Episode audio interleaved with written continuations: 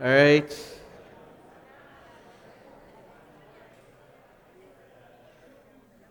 Good morning, everybody. How you guys doing today? Good? Good, good. All right, so last week I was not here. I was at a wedding uh, for one of my family mem- members, and we had a great time celebrating. Uh, but we continue in our series today, and I'm going to pick off where Alex kind of left off. Uh, and I'm going to, initially, I was going to go from 14 to 21 of, of chapter 12, but I'm actually going to backtrack a little bit and go from verse 9.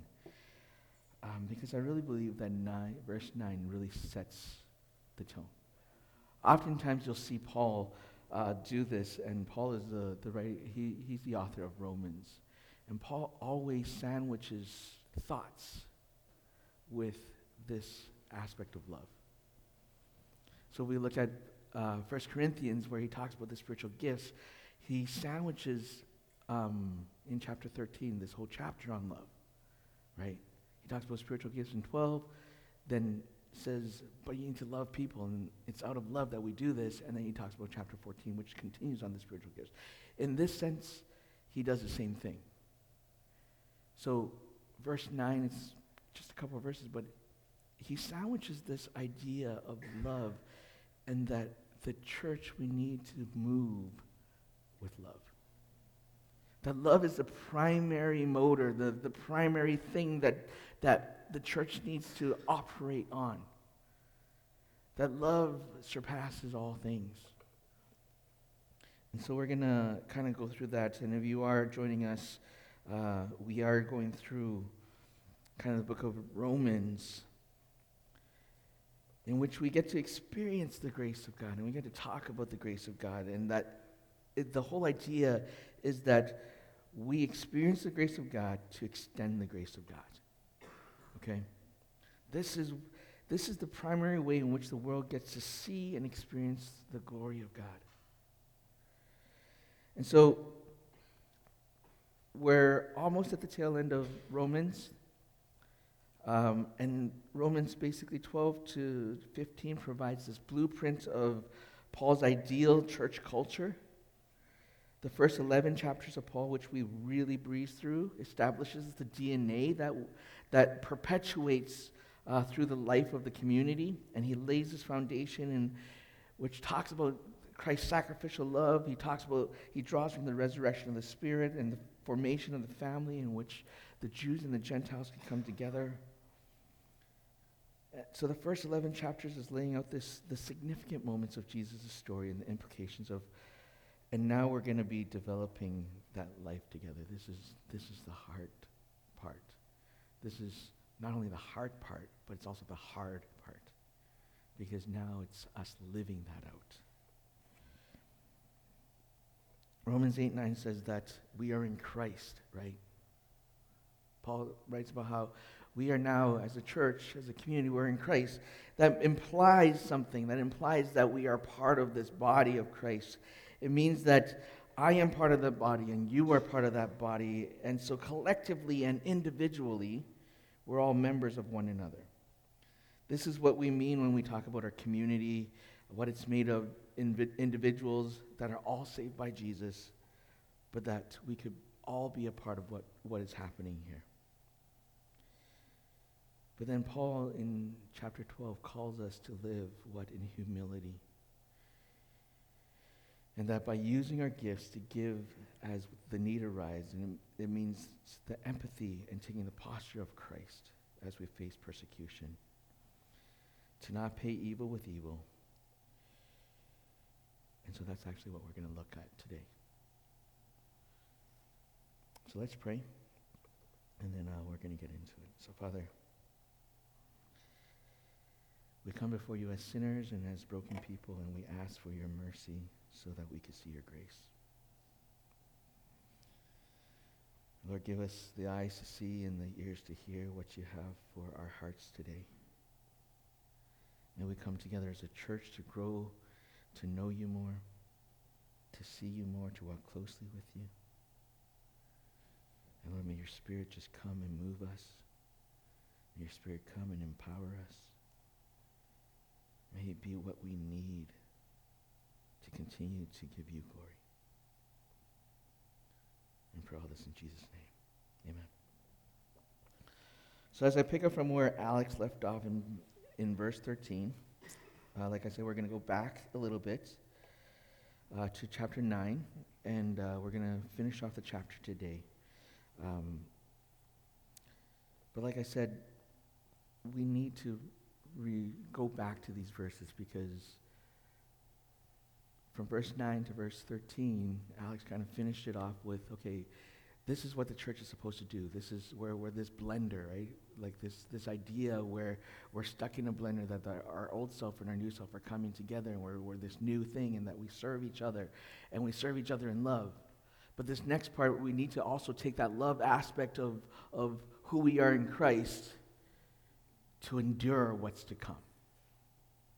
So let's read. We're going to read the, the passage and then we'll get into it. It says this. If you have your Bibles, turn to it. If not, it's up here. It's pretty small, so take out your Bibles. It says, Let love be genuine, abhor what is evil, hold fast to what is good, love one another with brotherly affections, outdo one another in showing honor.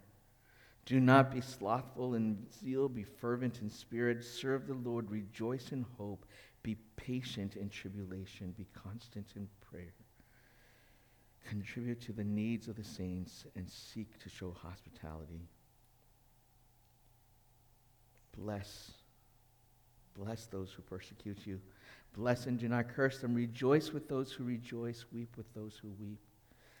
Live in harmony with one another. Do not be haughty, but associate with the lower, lowly. Never be wise in your own sight. Repay no one evil for evil, but give thought to do what is honorable in the sight of all. If possible, as far as it depends on you, live peaceably with all. Beloved, never avenge yourself, but leave it to the wrath of God, for it is written, Vengeance is mine, I will repay, says the Lord. To the contrary, if your enemy is hungry, feed him. If he is thirsty, give him something to drink, for by doing so you will heap burning coals on his head. Do not be overcome by evil, but overcome evil with good. Paul starts verse 9 and says, Let love be genuine. This word genuine in the Greek is the word anapokritos, which means without hypocrisy. It is to be sincere. It's so ironic because the church, as we know it today, is often described by non believers and people that don't go to church as a very hypocritical place. But yet, Paul tells us to love without hypocrisy, to love genuinely. So we must ask the question what drives the hypocrisy that we see in the church? And as, as I was trying to figure it out, I think the answer for most of our hypocrisy is pride. That when we love people, it's about showing others how we love people. It's an outward thing. Examples of that would be us going on a missions project and taking pictures with the people that we're serving and then leaving that place never thinking about them again. Or when we go to the, the people in the downtown east side and we serve them and we, we're donned out and decked out in our designer brand name clothes and we're worried more about our clothes getting dirty than how we're serving the people that are in the downtown east side. Or we call out and say that we are so generous in, in one way, and on the other hand, we're holding on and waiting for the praise of our generosity saying, Look what I have done for the church. That's not love.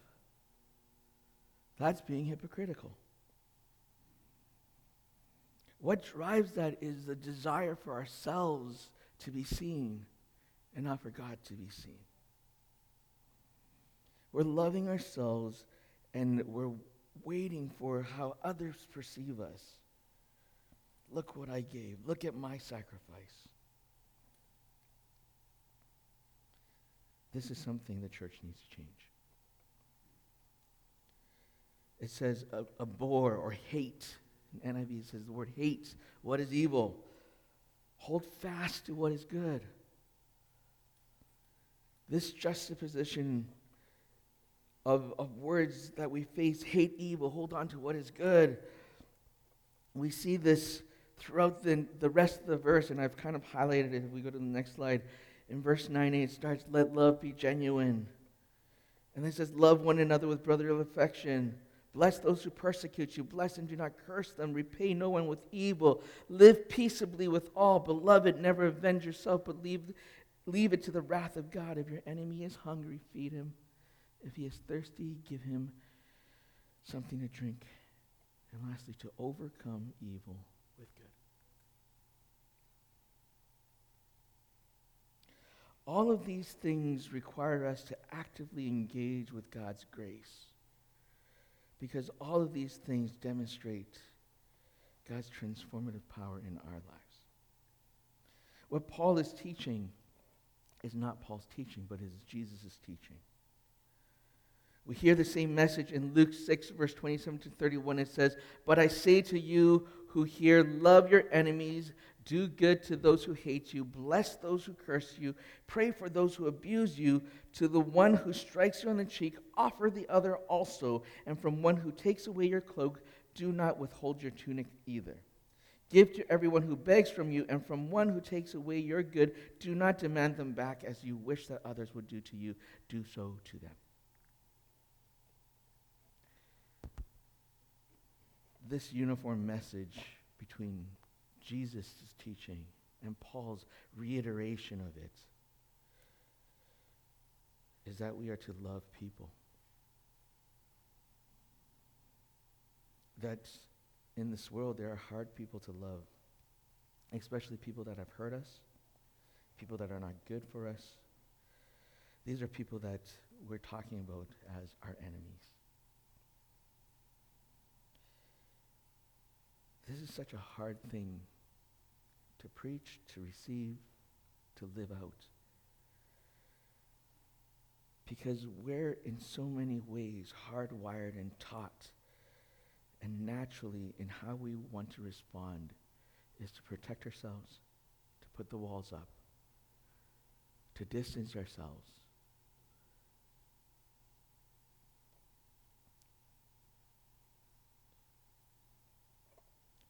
I wrestled with, I really wrestled with this message myself because, not because it was hard to write, not because it was hard to preach, but I wrestled with this because I'm just like, I need this message for myself. That this is a hard pill for me to swallow. Because it's safer for me to feel and to just to put up the walls and just say, hey, I don't want you to be part of my life. See, our enemies don't necessarily look like enemies all the time. Our enemies aren't always people that have come against us. Our enemies aren't always people that hurt us. But they are also people that come against us. They are also people that hurt us intentionally or unintentionally. But what I'm going to say are is that our enemies are also people that we find difficult to love. Why do I ask, add this? Because actually, next week, as we go in, actually, not next week, but the week after, as we go into chapter 13, it talks about loving your neighbor. And so, those people that we find hard to love, I would say would fit into that category of enemy. But what Paul writes here is he's calling us really to live this life of love, but the call is for peace. It's peace in our relationships. It's to let go of our feelings, our hurts, and our pains. And essentially, Paul is calling us to live in this alternate reality. He's calling us back to the foundations of our faith. And that foundation is the reality of the cross. The reality of God who brought justice, giving life to death. This is what in chapter 12, verse 1 and 2, where he talks about our life is a living sacrifice. That, that living sacrifice is our spiritual worship, and that we are transformed in the renewing of our mind. What Paul is saying that is like, take what you know as reality, and I'm calling to live something different. I'm calling you to remind yourself of the reality of Jesus Christ. I'm calling you to, to remind yourself of the reality of the cross. That Jesus came, that he gave you something that is more. That he loved you so much that he gave you something that is different. That yes, we live in this place where we know certain things and we feel certain things, but Jesus is like, I want you to break all of that and I want you to live the way that I have created you to live. It is completely backwards and countercultural to what we know, what we feel, what we, what we endure through. It's hard because to love your enemies, to love hard people, is hard. I'm wrestling with this because I'm dealing with stuff in my own personal relationships right now. And for me, my instinct is just keep my distance. My instinct is just to say, I need to figure this out for myself first before I could engage. But Jesus says, don't hate, but go and love your enemies. And he takes it even further. He says, bless them. Isn't that crazy? Bless them. Jesus says, bless them. Bless your enemies. Don't curse them, but bless them. I don't want to do that. Who wants to bless their enemy? Hands up. Who wants to bless their enemies here? Nobody. That's the reality of it is that none of us want to do it. Yet Jesus says, I want you to do this. Church, this is a hard, hard message. This is hard because we don't want to do it. But it requires us to renew our minds, right? That's what Paul says. Renew your minds. Renew the way that you think. Live in this alternate reality that is my reality. And you will begin to see what the kingdom is about.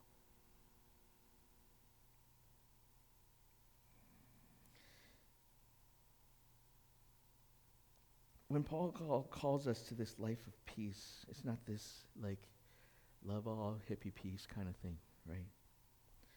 It's hard peace. It's showing honor to each other. It's to rejoice in hope, patient through trials, contribute to those in need, show hospitality, bless those that persecute you, rejoice with those that rejoice, weep with those who weep, live in harmony, do not be haughty or proud, to look down on people, but to be humble people and to not take revenge. This is what a transformed mind looks like. This is what God requires of us.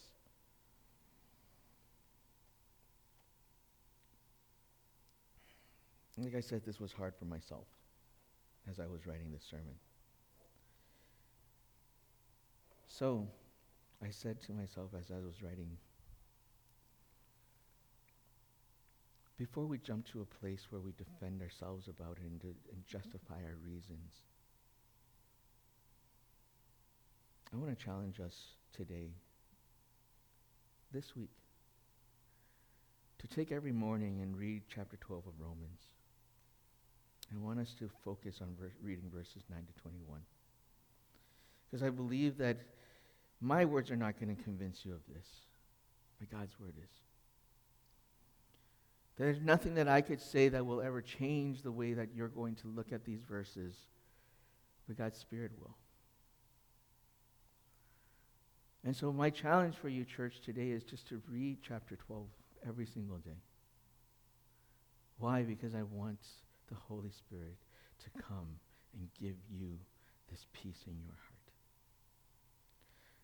Because that's the only way that this church could continue to move forward.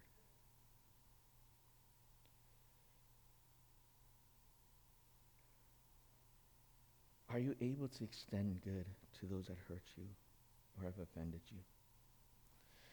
Are you able not only to forgive or reconcile, but overcome what is evil with good?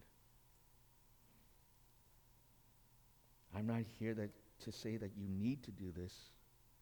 I'm just here presenting what Jesus says. God says, Vengeance is mine and I will repay it.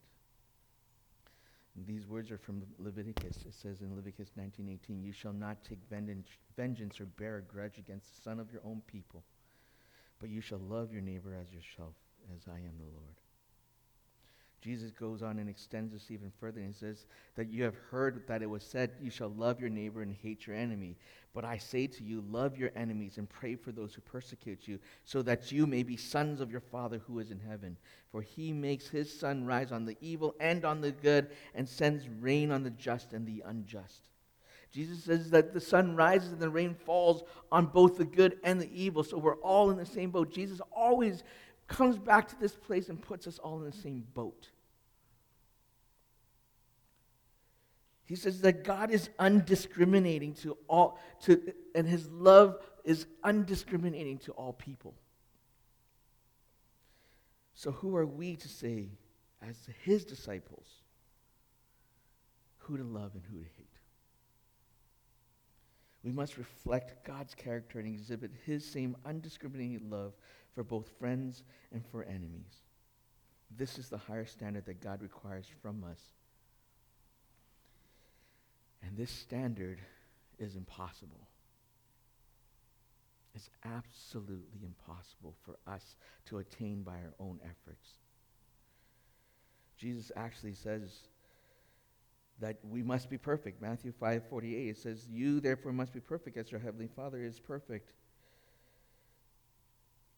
The standard is from the is what the law demands us. But Jesus then goes on to say in Matthew 19, 26, he says, But Jesus looked at them and said, With man, this is impossible. So Jesus knows that this is impossible.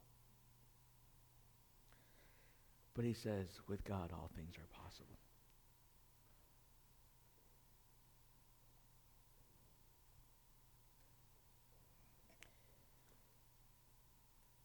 Church, we come together as a community of believers because we believe in the same Father. We believe in the same God. It's the same God, the Father, that, that has brought us together here today. That we, we, we come together as a family because we, despite our differences, despite the things that separate us and our, our opinions that separate us, that we are brought together by the love of the Father. That every single one of us here in this church is brought together by one reason alone, and that reason is the love of the Father through his Son, Jesus Christ. And that's what unites the church. That was, that's what brings us together.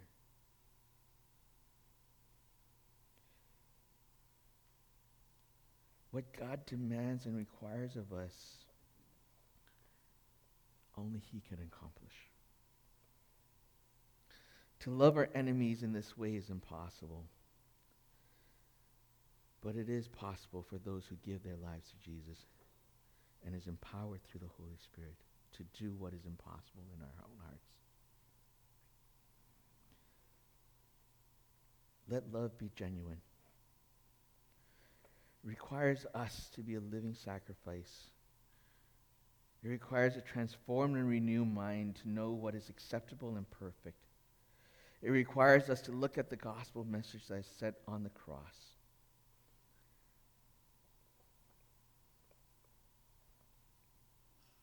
Here's the thing, church. That church should be a place of healing. It's a place of reconciliation. It's where the broken find restoration and the lost discover hope. As believers, we need to embrace this approach and become witnesses of God and, and agents of grace, agents of reconciliation. There are so many things, so many ide- ideologies, so many theologies, so many, th- all these different ologies that could literally separate all of us. There's so many things where we hold on to, things that, that we believe so deeply in our hearts as we think it is right.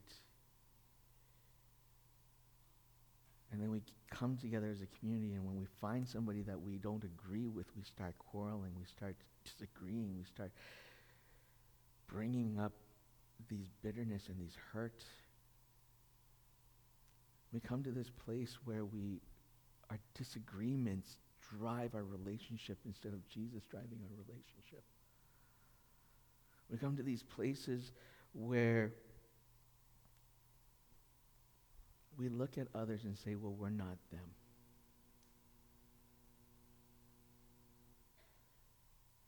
We come to these places where we look at even other churches. I'm, I'm completely at fault for doing this myself.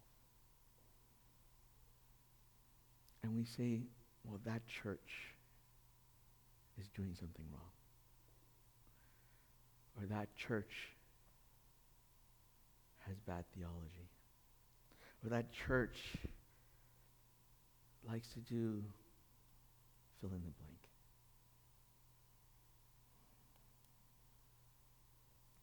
And then we start looking them at them as our enemies and we're just saying like no, we can't associate with them. We can't talk to them, we can't be with them, we can't we can't come together with them. But Jesus and Paul reminds us that the sun rises and the rain falls on both good and evil. So therefore, love your enemies. And here's the hardest part bless them. Bless them. What does it mean to bless others?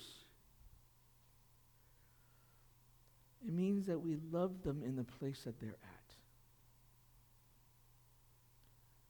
You may not need to agree with them, but you love them. You love them without hypocrisy. Repay what is evil with good. Overcome evil with good. Like I said, this is a this is a hard message. This is a hard thing for the church to live out. It is absolutely impossible for us to do it on our own. There's probably so many questions in your mind. I've probably stirred up even more questions for you. Am I so? Sh- if you're saying this, does that mean that I have to love my neighbor who always, always crosses over my, my property line? You know, that, those, those little things that we have in our life, where those annoying neighbors keep throwing things over into your fence. I'm that neighbor, actually. I throw it into the other side's fence. Not on purpose. I live in a house where my the vegetation in my house I don't know how to manage and it grows into their side. And so they get really angry and I have to like go cut it down and it's, it's a thing. But we're called to love them. We're called to, to extend grace. We're called to extend the love of God without hypocrisy, meaning that there's no judgment that comes. With my neighbor, this is a very surface level illustration, but I'm going to give it to you anyways. With my neighbor, okay, you don't like my vegetation, I'll cut it back, I'll cut it down, okay? I don't know what to do with it anyway, so I'm just going to cut it. Probably killed it. Um, there's probably no growth next year, hopefully not. Uh, but it's one of those things, it's just like, oh, instead of like just deal with it. We say, you know, how do I love you? How do I bless you? How do I go beyond what you've asked me to do? How do I extend goodness onto you more than you, you, you expect from me? How do I do that and love you in the place that you are with no expectations on my part? That there's nothing that's going to come back in return. How do I do that? How do I extend that love to you without expecting you to give me something back? That's how God loves us. That's His grace towards us. That's His mercy towards us. That's His love towards us. That God so loved the world, He gave His one and only Son with no expectation of us giving Him anything back. That's how we're to love. We're to love in a way that is so beyond what we can do that we need to rely on God's grace for us to love the way that He loves. We need to love in a place that is so beyond our own understanding of what is justice, what is right, what is mercy, what is grace. We're to pour out that love in a place where we feel justified to say that we are right in this. But God says, extend love.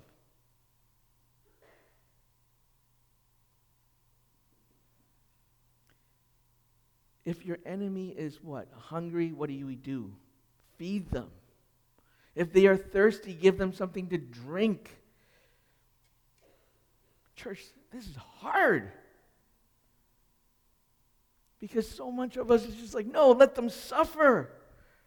You know what they did to me? You know how they hurt me? I don't want to have anything to do with them. But Jesus says, no. That's not my church. That's not my disciples. That's not my people. You love them. You go beyond what you know and you feed them. You give them something to drink. You bless them.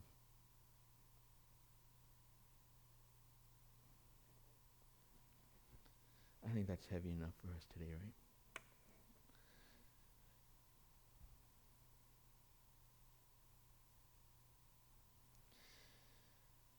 So, as a church, we exist as a church that is transformed by the power of God's grace and love. This authentic love that overcomes evil with good becomes a testament of the transformative power of the gospel. So, church, may we be vessels of His grace vessels of his love. And may we as a church become a beacon of hope and empowerment that radiates the transformative power of grace through our love for one another and for the world. So let's pray. Father, we thank you.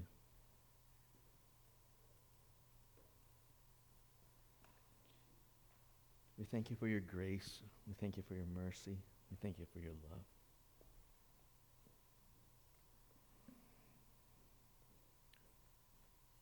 Lord, that in this impossible place of what you've called us to do, Lord, may we look to you more and ask for more of you.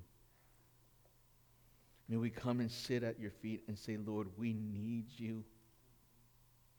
Lord, may we come to you and say, Lord, we trust that this is for us. But in so many ways, Lord, we don't know how to get there, so we ask for your grace to be upon us. We ask for you to, to, to pour out your love so that we can love others the way that you love. So, Lord, we look to you. We ask for you to give us your compassion. We ask for you to extend us your kindness. We ask for your patience We ask for your generosity. We ask for your gentleness. We ask for your peace. We ask for your joy.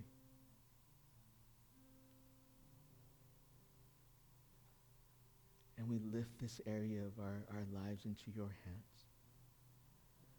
And Lord, may we continue to grow to be more and more like you so that we could represent you as a church so that the world could see the greatness of your love.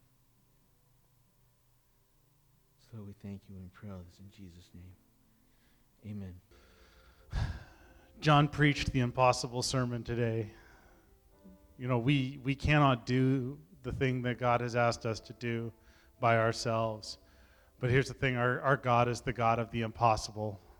You know, we see Abraham, a hundred year old man, have a son. Actually, he has two of them because he tries to force his own timeline. You know, we see Moses go into the most powerful nation on earth at the time, and he walks out with his people and the wealth of the nation behind him.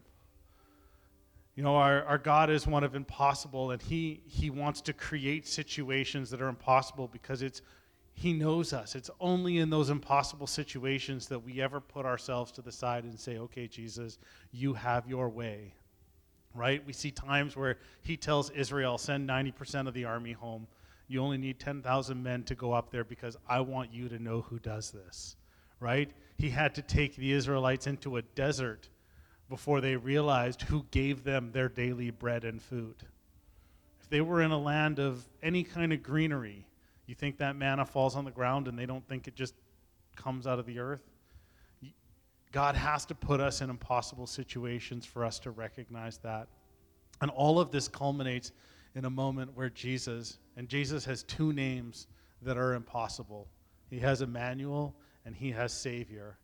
Emmanuel meaning God with us. The impossible happened and God came to earth in order to fulfill that second name, which is Savior.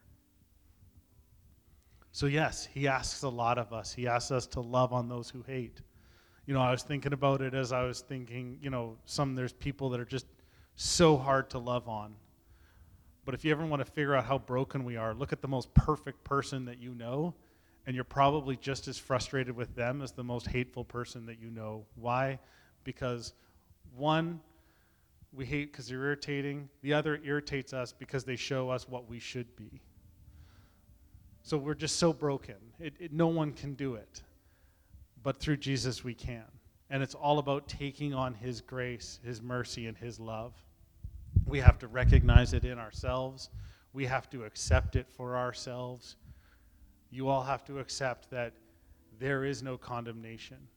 God has come and He has saved each and every one of you. He has released you from that sin.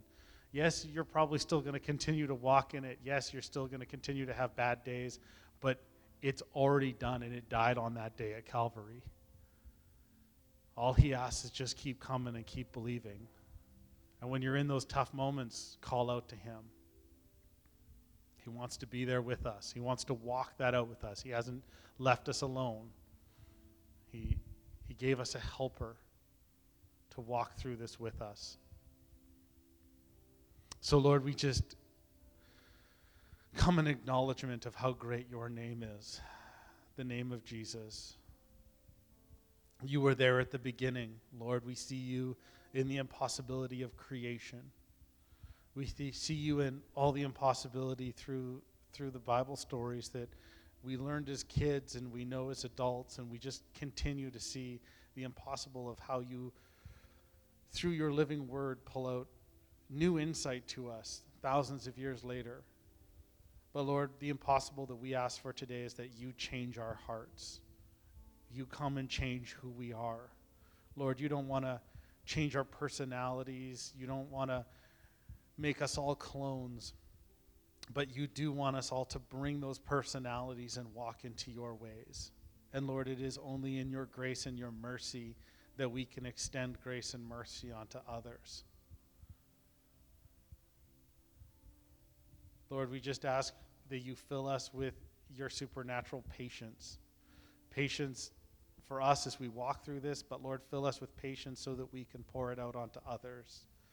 Lord, that those little things that frustrate us, Lord, work in those little things. Show us how to work in the little things so that we can work on the big things. Lord, we know that you have relationships that you want to restore. And Lord, there are some deep hurts there. There are some overcomable hurts there. But they're not overcomable because, Lord, you can shift things. And this is our hope and this is our prayer. Lord, it's not it's not only heaven we look to, but Lord, it is it is your it is your presence. We look forward to a, a new life in you. So, Lord, come and have your way in us. Change us each and every day. Lord, bless us as we go forth this week. Lord, show us those small things where we would have maybe exploded, where we maybe would have been frustrated. But Lord, just show us how it's been let go. Because, Lord, we want to love on a world that so desperately needs your love. And we pray this in your name. Amen.